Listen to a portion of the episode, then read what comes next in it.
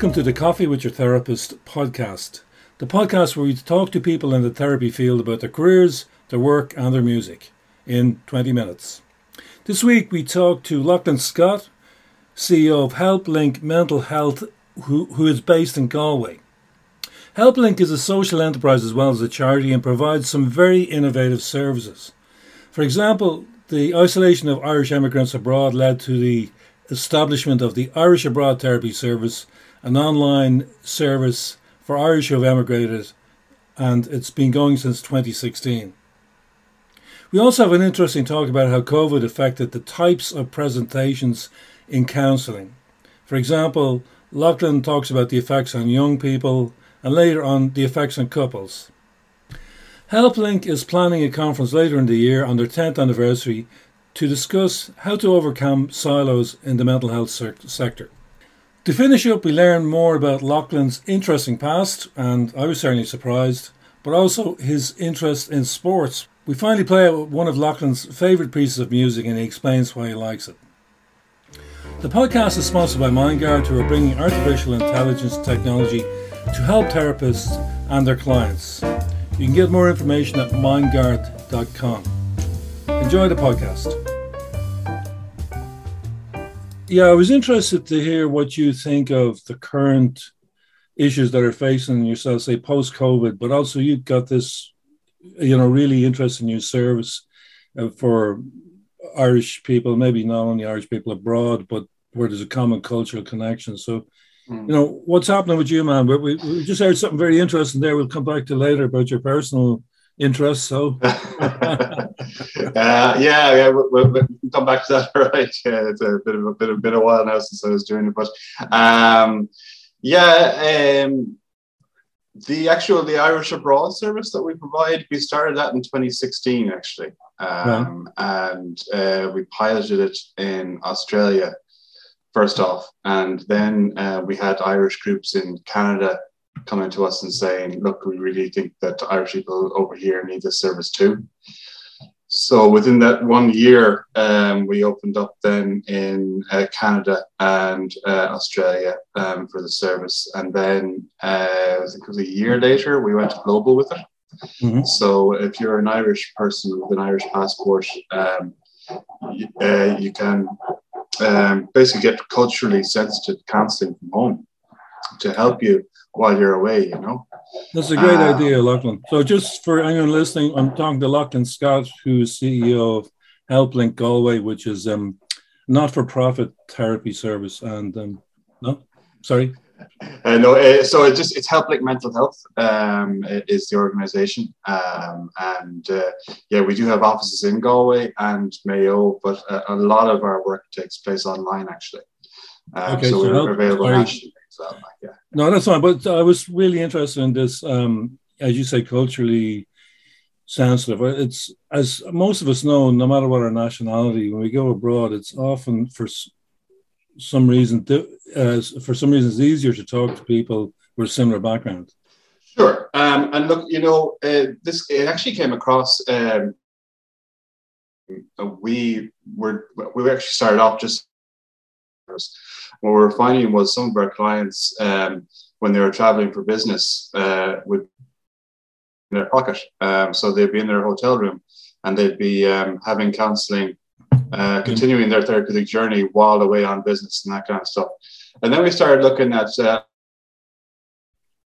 a lot of our board members were very interested in this, and uh, um, I'm actually half American. My, my, my maternal side is American that kind of stuff. So we would have a lot of connections with Irish people abroad. And we were finding that uh, we were hearing lots of these stories about people that were really suffering um, with their mental health, but they, they didn't feel like if they went to uh, somebody in their adopted country, that they would get them if you know mm-hmm. what I mm-hmm. mean. And mm-hmm. there would be a lot of barriers maybe to, to communication. So we started looking into so we did about nine months of research into it. And uh, yeah, there's a huge uh, amount of research out there to show that immigrants have a really tough time in engaging in their adopted country with, with, with when it comes to mental health. Um, so we wanted to we wanted to help with that. It, it really was six free sessions um, uh, from our, our counsellors here, um, who do it completely voluntarily. In fact, the whole the whole service of the Irish abroad is not funded by anybody. Okay. We um, uh, we do it all voluntarily, from the counsellors to the admin staff to myself. Uh, it's all uh, all done voluntarily. We don't get it paid for it at all, um, and uh, that's why because because we wanted to keep it free, we had to do that. Uh, so what we do is actually we're a social enterprise as well as a charity, so we balance that. Um, we balance that with uh, some of our services are paid for. Um, and then that helps us to keep the lights on and that kind of stuff, like you know, as I say.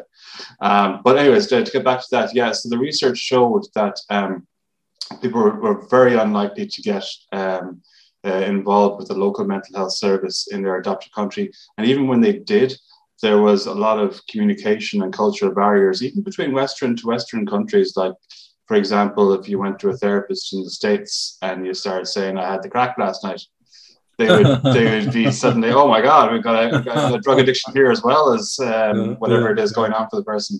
Um, so that, and that happens all across the world. As I said, it doesn't matter if it's a Western country, Eastern, you know, it really doesn't matter where you are in the world. There are these cultural nuances that can that can stall uh, the therapeutic um, yeah, intervention. Yeah. You know, so um, we set that up. Um, as so we started providing it globally. Um, and then in 2019, what we actually saw, actually, actually, one of the other things as well was that we saw in the last recession, a lot of, uh, when the building uh, industry collapsed, a lot of um, males, Irish males, left the country to go to Australia, to go to Canada, to go to uh, all over the place. Um, and they were working in mines, they were working in really, really tough construction jobs, this kind of stuff. Um, and they weren't really getting uh, much support at all, and there was mm-hmm. really high suicide rates uh, and uh, drug addiction rates and drink wow, wow. Um, coming out of this. Um, so we were like, we have to help here too. Um, and then what kind of flipped around 2019 was Irish people started coming home um, from living abroad. Um, but what what was happening then was there was this space of about five, six, seven years where Ireland changed completely. Mm-hmm. Um, so they were coming home, and it was very hard for them to readjust back into the Irish culture. They were expecting to come back to something that it was six, seven years ago, kind of thing, like you know. So in 2019, we we expanded the service. So now, if you, when you come home, you can have um, uh, six tree counseling sessions as well to help you readjust back in. Oh, oh that's to, great. To, to, yeah. No, that's really interesting. I mean, it's a, it's a sort of a testament to your vision and uh, also, you know, what technology can do.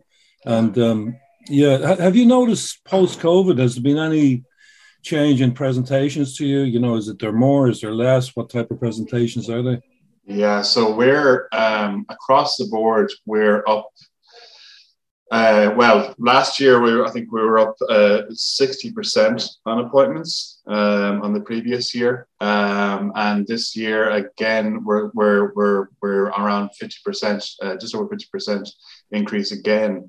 Now, it presented differently over the past uh, from COVID. Uh, initially, what we did is we actually set up um, at the Ireland's first um, and only at the time uh, free uh, counselling service for anybody who had lost their job due to the uh, pandemic, mm-hmm. and we kept that going for about uh, eighteen months.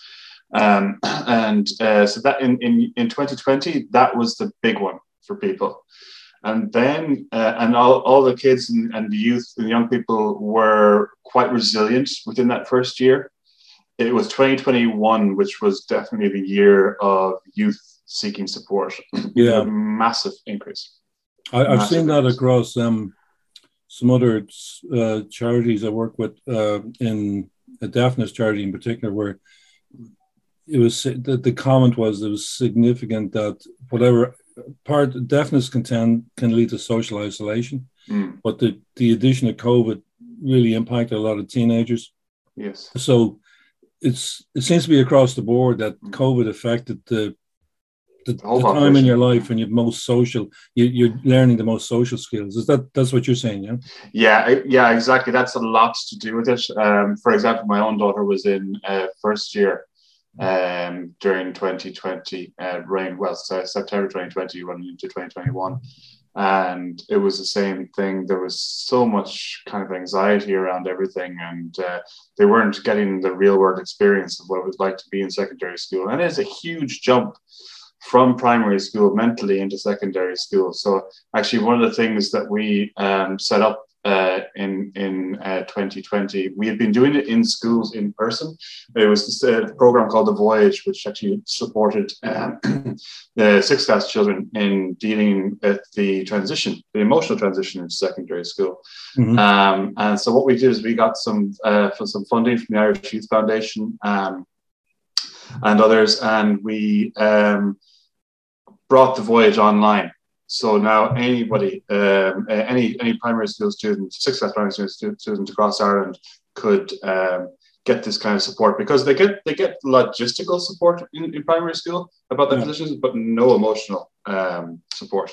Um, so uh, yeah, that's absolutely flying it um, uh, for the past couple of years, um, and uh, yeah, we we launched again this year. Now, in fact, we launched a different version of it this year, where if you're um, during the summer, if your school, for example, didn't have it, your parent can come online now and buy it for 20 euro, and you can do it throughout the summer. Um, so no matter what, you can still get the support from home. Yeah. Um, so that's the use of technology again, you know, um, and uh, uh, to support mental health is, is huge. But to, to go back to your uh, your other question there about um, patterns and changes and that kind of thing, then what happened after the the youth, which is still quite high, um, this year what we found is couples. Um, uh, so I think a lot of couples were just you know, they're trying to be as stoic as possible. They were trying to be there for the kids, there for their, each other, and that kind of stuff for the for the past two years. But once things started letting up a bit, mm-hmm. all those strains and all the stuff that they were keeping in has been coming out. Right. So now we we we we we, we cannot um we, we cannot keep uh, not keep but we, we cannot get enough counselor couples counselors yeah. to facilitate the amount of couples that are looking for support right now in this past year. So okay. very interesting changes in patterns. Yeah. Yeah. yeah no, I, I mean, you, I think I often think maybe this maybe the um, so for people abroad, the um, the the health the government health bodies involved in this area are called HSE and TUSLA.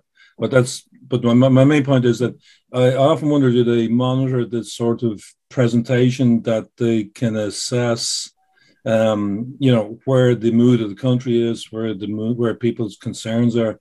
Um, I don't know if um, any if, if you if you have I any insight on that. Uh, and the people themselves, obviously, that changes, and that's changed over the past two years as well as uh, what the people needs, as we've been talking about earlier on. So to be able to adapt so quickly to the needs of the population is very, very hard for both HSE and two.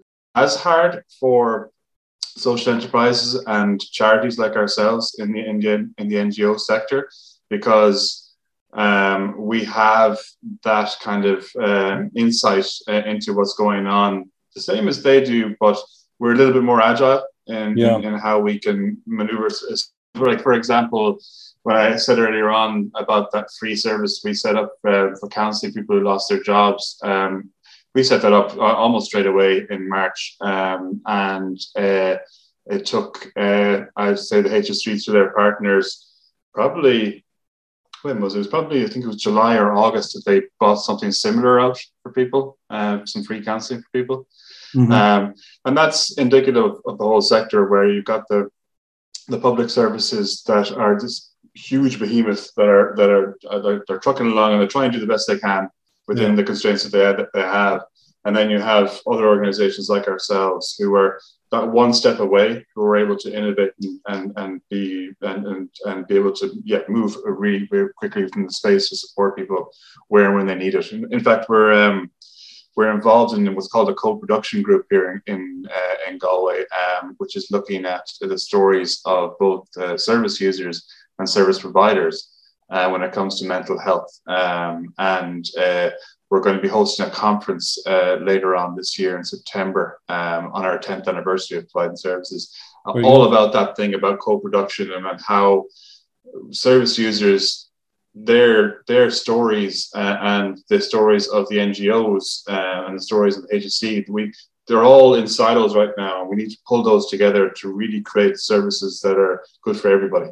Yeah, no, no, that's very good. Like the the insights I'm gaining in the sector is that's very true. So, yeah, listen, uh, it's always um, great to talk to you, Lochlann. You always have innovative ideas and trying out new things, and you know, it's probably the nature of the beast. So, do, what do you do when you're under a bit of stress? Do you ever feel like hitting anyone, Lochlann? Myself. As we were are going back to our previous conversation, you you've gone back to one of your old sports, yeah. Yeah, well, um, I I started. Um, I, have I've through my lifetime, I've been a lot of things. Um, one of them was a doorman for ten years, um, and so for that I needed. Um, is that what arts. you gained your psychological insights? Is it? uh, yeah, a little bit of that. Um, so I, I, always had an interest in martial arts. So I started um, uh, what's called uh, Shotokan karate when I was nine um, and did that for a few years. And uh, then I uh, did, um, I was also quite an angry, angry young man. Um, and what that did for me was it really settled me. Mm. Uh, it, uh, it gave me confidence, but the right kind of confidence, mm-hmm. if, you get me uh, on that. It, it also, um, uh, yeah, it, I just felt much more structured as, as, as a young man um, when I had this in my life. And then I studied Kung Fu and I studied Taekwondo as well. Um, so um, the three different martial arts I really enjoyed, but then I had a, an accident with my back and I couldn't do it anymore. Mm-hmm. Um, and uh, but so yeah, now 33 year, years later, I'm, I've gone back to karate. So that actually, it's it's a brilliant sport. Now I did it when I was a teenager, but um, it, it's um, it does require good deal of fitness and flexibility and discipline. It's yeah, really... yeah, serious discipline. I say I'm a surfer as well, so I'm I, I'm, I'm I am very flexible, anyways. From that, mm. so I surf and I paddleboard, um, so I keep myself fairly fit within that. But actually, the impetus for it was um, I, my daughter wanted to start it. My teenage daughter wanted to start it. Um, and uh, so I was bringing her there to my old sensei, my old coach, and uh, I just got that. You know the way when you go back to something and you can just the smells and the, and the sights. and I was like, you know what? I think I'm ready to go back. yeah, yeah, no, it's. But that's is, what I do for my mental health. Is is it's a great uh, idea. It's a great yeah. idea because it's um you know once you're in the it, well we're going to talk about music in a second, but but like I find sport and music they take your mind somewhere else into a different zone, and you're not worried about the worries you had. You're just doing something for yourself it's beneficial.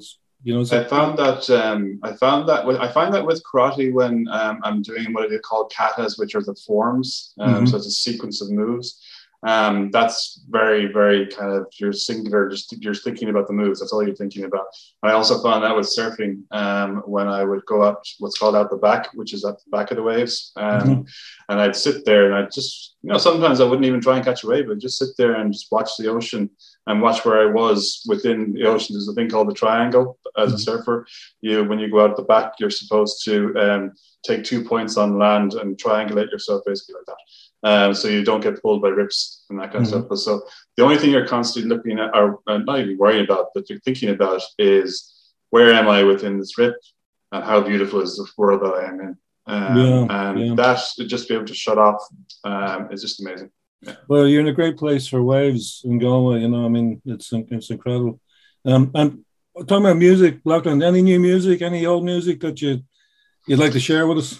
I'm, I'm, a, I'm, a, I'm a bit of a strange one when it comes to music. Uh, uh, uh, like, for example, I'm going to go to the, the Clannad uh, farewell tour oh, right, uh, in the next while. Uh, like so, for for a 45 year old guy to be into Clannad is it, it was a little bit strange in, in, today's world.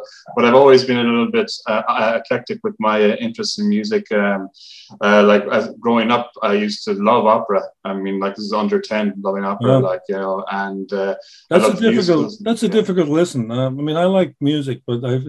I mean, there's obviously area areas you like, but uh, it's a difficult listen for me as an adult, you know. Right. Yeah. No. See, I, I actually see. I, my my day radio is at home is Lyric FM. That's yeah, me too. Like, yeah. You know um, that and uh, another station now actually that um, came to my attention last year, which is called Freedom FM, which is a uh, 90s and noughties music. It's kind of like classic FM, uh, but uh, for the 90s and the noughties, and uh, it just brings me back to my clubbing days. So, yeah. On a Friday or Saturday night, that's what's on in the background. Yeah. but I was also a huge um, Pink Floyd fan uh, growing up. Massive Attack were another big one for me, and then in in previous or in uh, in the past ten years or so, I've kind of gotten more into kind of uh, I suppose I don't know what you kind of what you term it, but there's Jack Johnson, Ben Howard, um, Seasick Steve, uh, all those kind of guys with the guitar and the kind of somewhat folksy surfer type right. element. That that's my current interest. Yeah. Well, no, it's brilliant. No, you've certainly eclectic interest. You've got the whole gamut there. What yeah. what uh, would you? Well, I used to be a DJ as well, so oh, yeah, we're gonna have to do another podcast, Lago. Yeah, yeah, yeah. I used to be a house DJ. Um, uh, yeah, house music was a big thing for me. Really? Um, wow. Oh, yeah, that's it. That's different again. Yeah. Yeah, yeah, yeah. And can you work two decks? Yeah. Yeah, yeah, yeah, yeah. The, and the vinyl decks, not the not this this new easy stuff. but yeah, anyway, so is there a song you'd like to play out on Lochlann? And uh, really appreciate your you're talking about your about HelpLink and about um, your oh, own interest. My pleasure. Well, actually, I use um, I use a, uh, I had my own uh, well not my own. I had a HelpLink podcast and radio show for three years, and uh, one of the intro song was um, uh, Ben Howard's "Keep Your Head Up." Um, okay. And it always reminds me of just kind of a good way of thinking about. Well, it brings me joy to hear it, but also there's a lot of kind of lyrics within it that are like literally about you know keep your head up. This this will get better. Get out there, talk to your folks, talk to your friends, you know that kind of stuff, and just to see the world that it is a beautiful space. Yeah, yeah, yeah. Uh, they're lovely words. So anyway, look, Lochlann, thanks for being on the podcast, and we'll go out with that. Always better.